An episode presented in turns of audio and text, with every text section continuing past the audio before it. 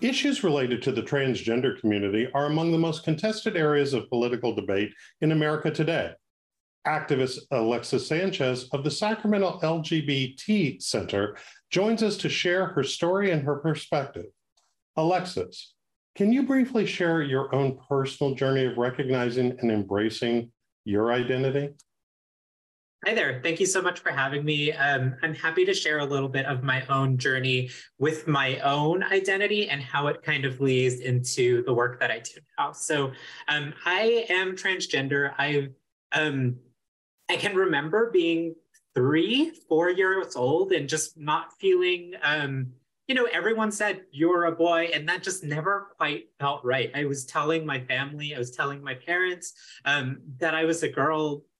You know, as early as I have the words to kind of um, put it into words and communicate that to them, um, uh, that I kind of, you know, my family told me that that's not something that we really do. So I hid that portion of myself for uh, quite a few decades um, and tried my best to, you know, live my life as a cisgender heterosexual man. And um, I tried really hard to be someone who I wasn't for a really long time, um, and it led me to a lot of challenges with substance use and a lot of challenges just within my life. And um, when I was twenty-eight, I got to a point where I just was like, I, I, I can't do this anymore. I can't keep pretending to be someone that I'm not. Um, it's leading to a life that like feels empty, is really unfulfilling, feels like I'm lying to everyone constantly. So I came out to myself first and foremost and decided that I was going to take that journey and take that step into transitioning. So it's been about nine years now um, since I came out and started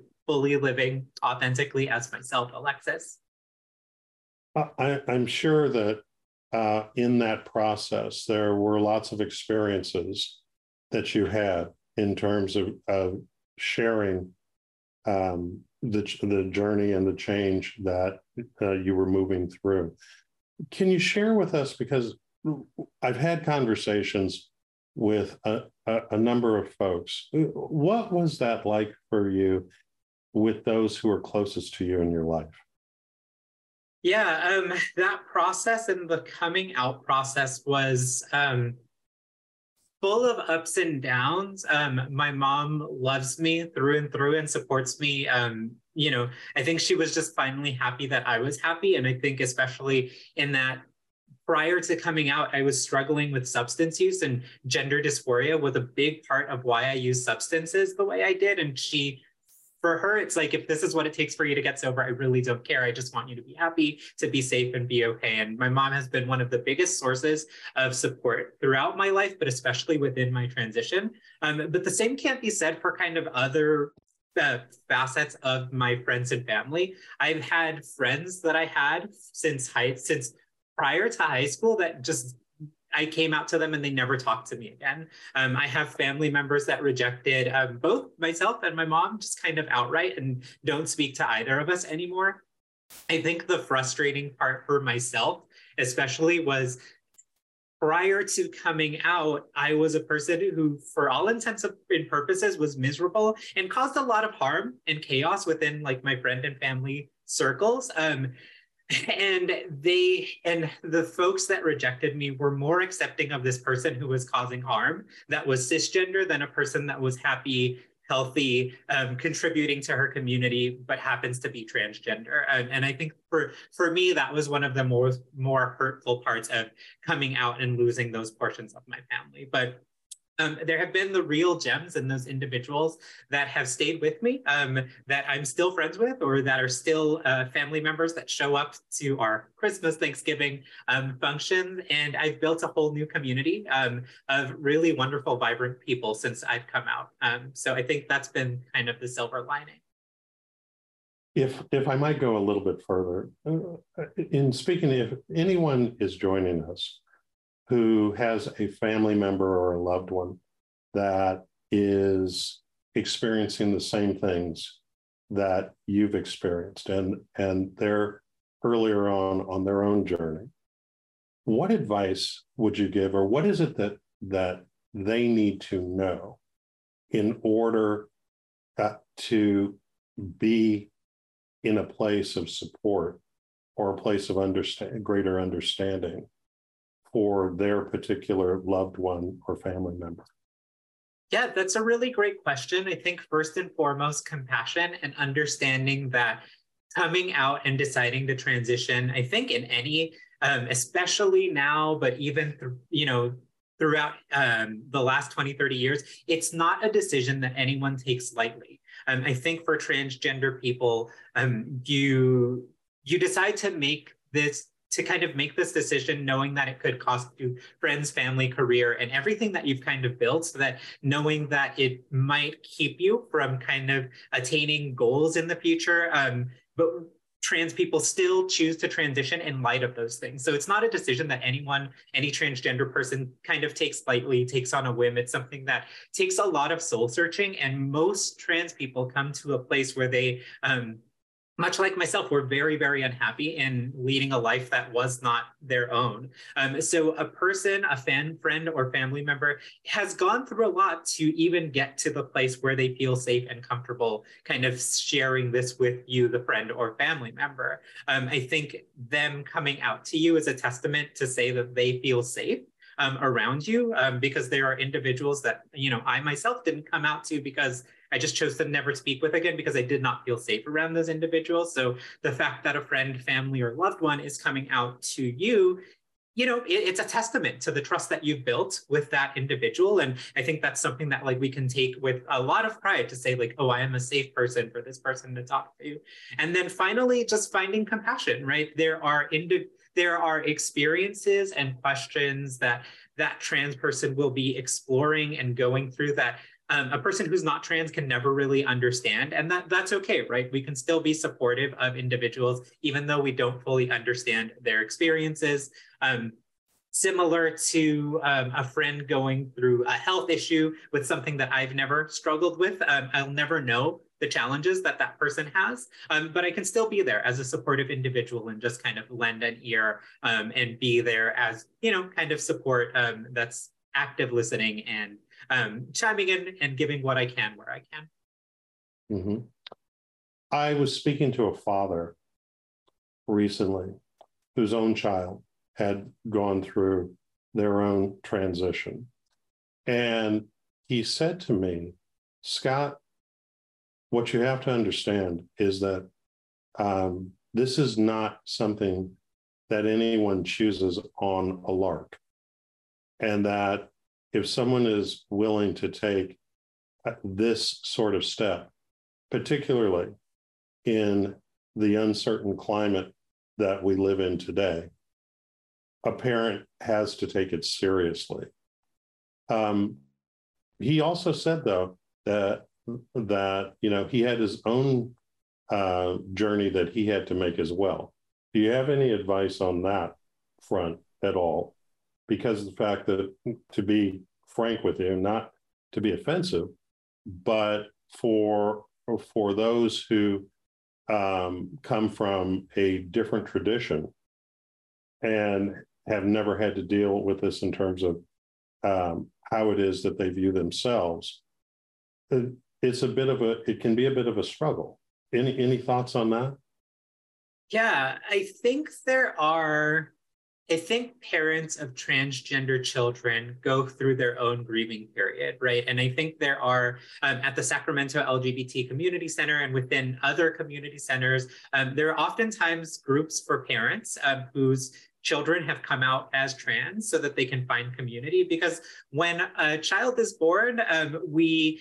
Um, you know, we have a lot of dreams and aspirations for what that child will look like, right? Um, someone holds their newborn and they are dreaming of the first day of school, and maybe they'll play sports and hopefully they'll find someone they love and get married. Um, and I'll, um, you know, parents tend to um, have like a lot of hopes, dreams, and aspirations for a child. And when that child comes out as transgender, um, some of those dreams and aspirations might fall away. They might feel, um, They might feel um, like they're no longer accessible. They may feel, um, and a parent might also go through a process of feeling like they don't really, they don't really know what to do or what to say or what to uh, or how to support, right? Especially if they've grown up in an environment where they've never met another transgender person before, where they've never. Um, you know, seeing like the L G B T Q plus community as a whole and are unsure of how to navigate it. So that is a challenging place for a parent um, to be in. The advice that I give generally with that is to find other parents that are going through it and are supportive of their youth, right? I think um, looking to local L G B T centers or looking to, um, oftentimes, uh, you know, like mental health providers, if a person um, is undergoing, if, sometimes if they're going like to family therapy or group therapy, they can sometimes find other avenues of support um, to kind of help them process the feelings that come up with a child being trans, and allowing that parent to be available and to be to be able to be a parent, right? And a loved one and a guiding force in that trans child's life. Okay, let, let, let's talk about and the broader society for a second. With your work with the center, how would you describe the current state of uh, transgender rights and representation in society today? Yeah, um, the current state. So at the Sacramento L G B T Center, I handle a lot of our, um, I do all of our governmental um, affairs and public policy. So I'm very steeped in this world, and I'm constantly looking at the state of transgender rights. Um, I think within the last twenty years, we've seen significant, uh, we've seen growth by leaps and bounds in terms of protections for transgender individuals.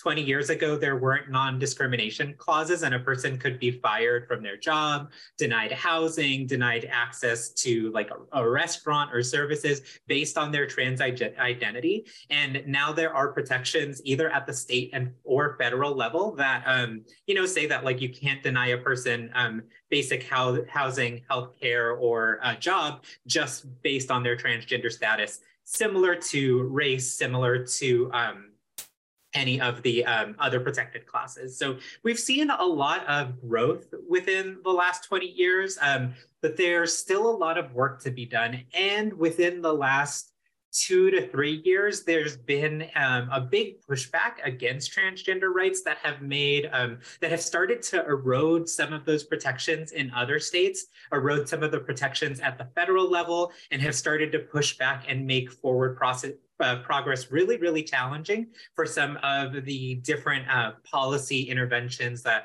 um, legislators are seeking to pass uh, this year, especially. I was in a committee hearing yesterday for a bill, um, which had, uh, you know, this is a bill which normally would have flown through the legislature a year ago and now is just uh, met with significant opposition. I think there were thirty, forty individuals in the chamber for this um, hearing in the middle of the day on a weekday to kind of speak against the bill. Um, and there was- What, what, what was the bill about? What was the bill about? Yeah, um, so the bill is looking at kind of um, foster care um, and resource family approval, and just kind of says that um, it, that support of a child who is transgender is something that should be looked at in the resource family approval process. Um, and this bill is important because um, a lot about upwards of forty percent of youth experiencing homelessness, so um, people under eighteen who are homeless, are L G B T Q plus. And a big reason for this is because when youth come out to unsupportive families, oftentimes they're asked to leave their household. Some of those youth can find, um, can go live with friends or can go find family members that they can live with, but that's not the case for all individuals. And this is really prevalent within foster youth, where foster youth will sometimes, um, you know, be adopted at the age of four, come out as transgender, come out as L G B T Q plus um, to their family at fourteen, fifteen, and then be asked to live, to leave the household and fall back into homelessness and be um, put back into kind of like the foster care system. So this bill ho- hopes to like just put some more safeguards against that in place, um, but it saw a significant misinformation campaign around the contents of the bill. Um, well, which let, let's let, let's go a little bit further on that one, because it would seem that there is a lot of highly charged uh, debate And, and just uh, the intensity of the discussions uh, is um, noteworthy across, given all of the issues that people can potentially have differences of opinion on. On this one, though, you're talking about um, consideration uh, of um, transgender issues as, as part of the range of things that, that are looked at. That sounds like a piece of a of a bigger conversation, which would love to have your thoughts on this. And that is, is that for folks who um, uh, are, I would assume that you would say, are pushing uh, uh, negative legislation or negative policies against the trans community and, and the broader community uh, in L G B T Q I A, they make the point that they feel that the state is intervening on family relationships, family decision-making, and that it's a uh, unacceptable intrusion of the government in making decisions on their loved ones and in particular children. At the same time, I hear what you're saying in terms of what the considerations are, but respond directly to the to the people who take the position that a, a lot of the legislation that has been put forward in recent history and that are the policy positions of the community um, are an inappropriate intervention of government into what should be private decisions within a family. Yeah. Um, so I think to speak to some cases specifically that kind of um, illustrate this point that you're getting at, that which is um, uh, one of the big touch points has been access to gender affirming care for transgender teenagers, right? And I think that is where a Uh, the bulk of the anti-trans legislation has focused on this year, um, with bans on gender-affirming care being passed in, I think, twenty plus states this year. Um, and some proponents of the bill have said that that is um, maybe government overreach, but I would push back and say that these bills themselves Um, actually constitute government overreach and um, intervening in decisions of families, right? Because um, a youth, a, a, a, a child who comes out as transgender to their parents cannot go and seek gender affirming care without the consent of their parents, right? Like youth cannot consent to care. Um, so the parents and the child make that decision together to seek medical care. And that is a decision that they make with their doctor after being informed of the risks, after being informed of kind of like the pros, cons.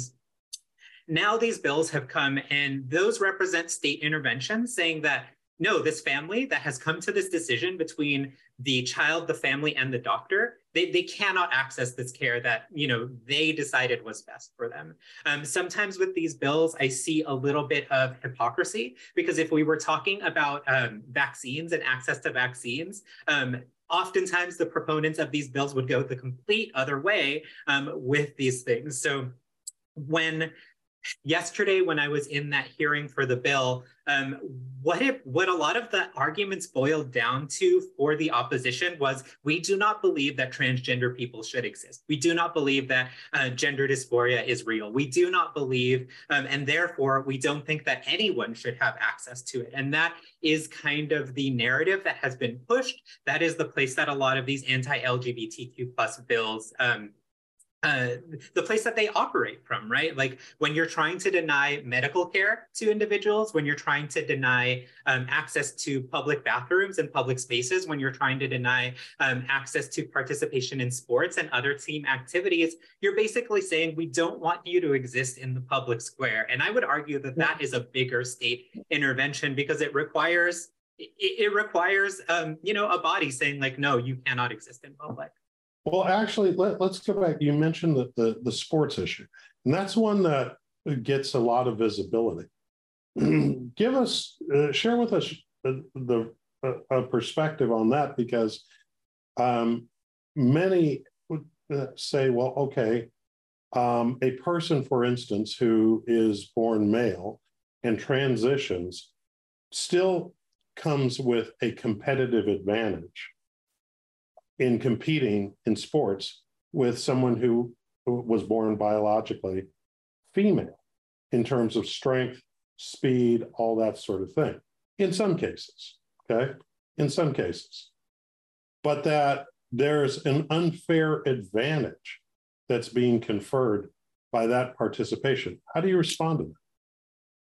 Yeah, um, so the sports issue is one that um, hits really close to home. Sports have been really important um, to me for a really long time. If I were to swivel my chair, you would see my marathon medals right behind me. Um, so I think participation in sports is something that is really important to many people. Um, it is a place where Uh, youth can oftentimes find community, they can find an outlet, they can find space to just kind of be themselves, right?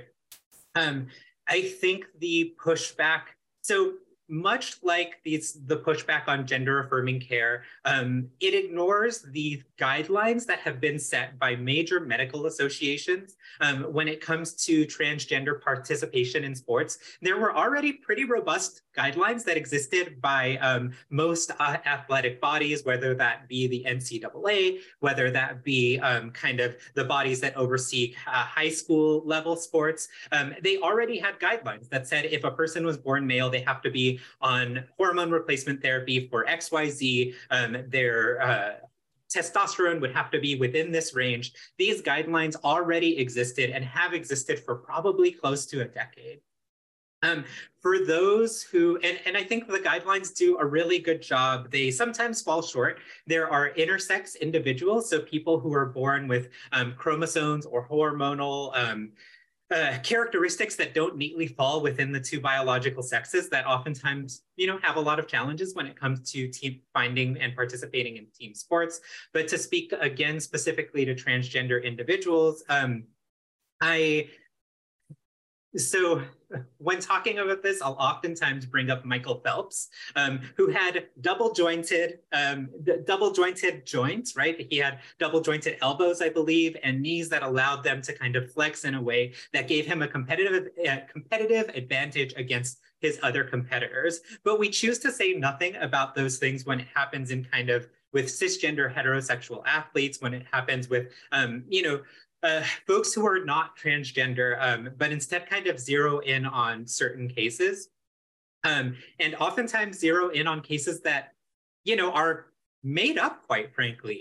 Um, isn't there, but isn't there a difference between Michael Phelps, I mean, whatever was the, that, that sort of accidental circumstance that led to whatever it was that he had in terms of joints and all, rather than something that was essentially um, uh, transitioned or added kind of after after birth, so to speak, right? The change in terms of transitioning is something that took place uh, after one comes into the world, right? And so it, he had no agency in in what it was that he was born with or brought to the table.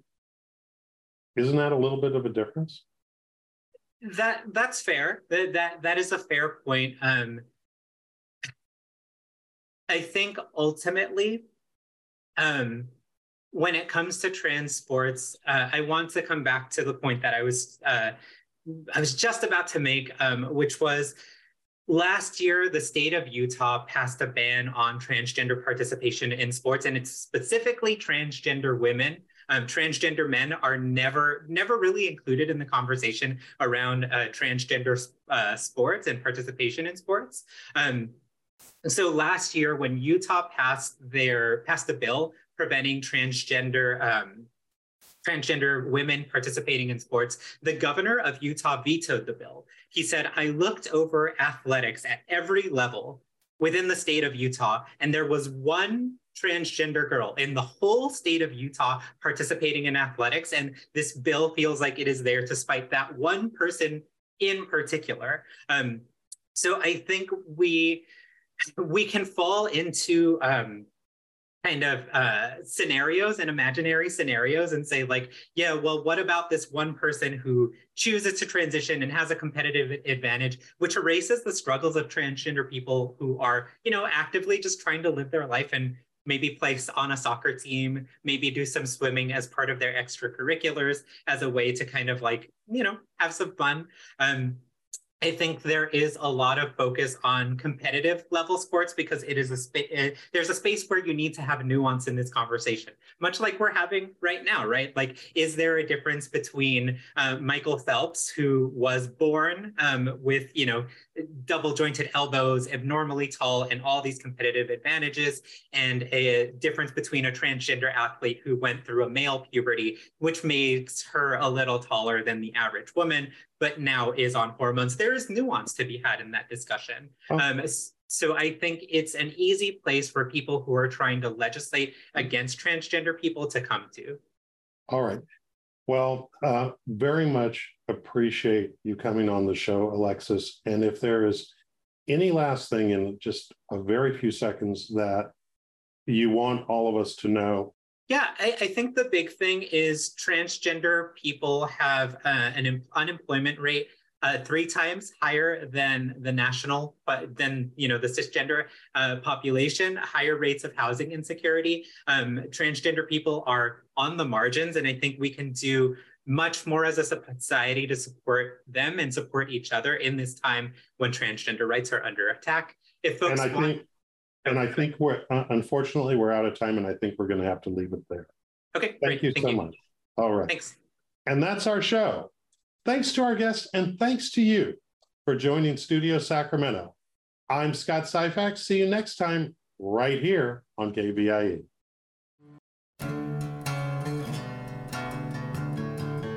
Thank you for listening to Studio Sacramento from K V I E Public Television. If you've enjoyed this podcast, please leave us a review on iTunes to help others find it. All episodes of Studio Sacramento, along with other K V I E programs, are available to watch online at k v i e dot org slash video.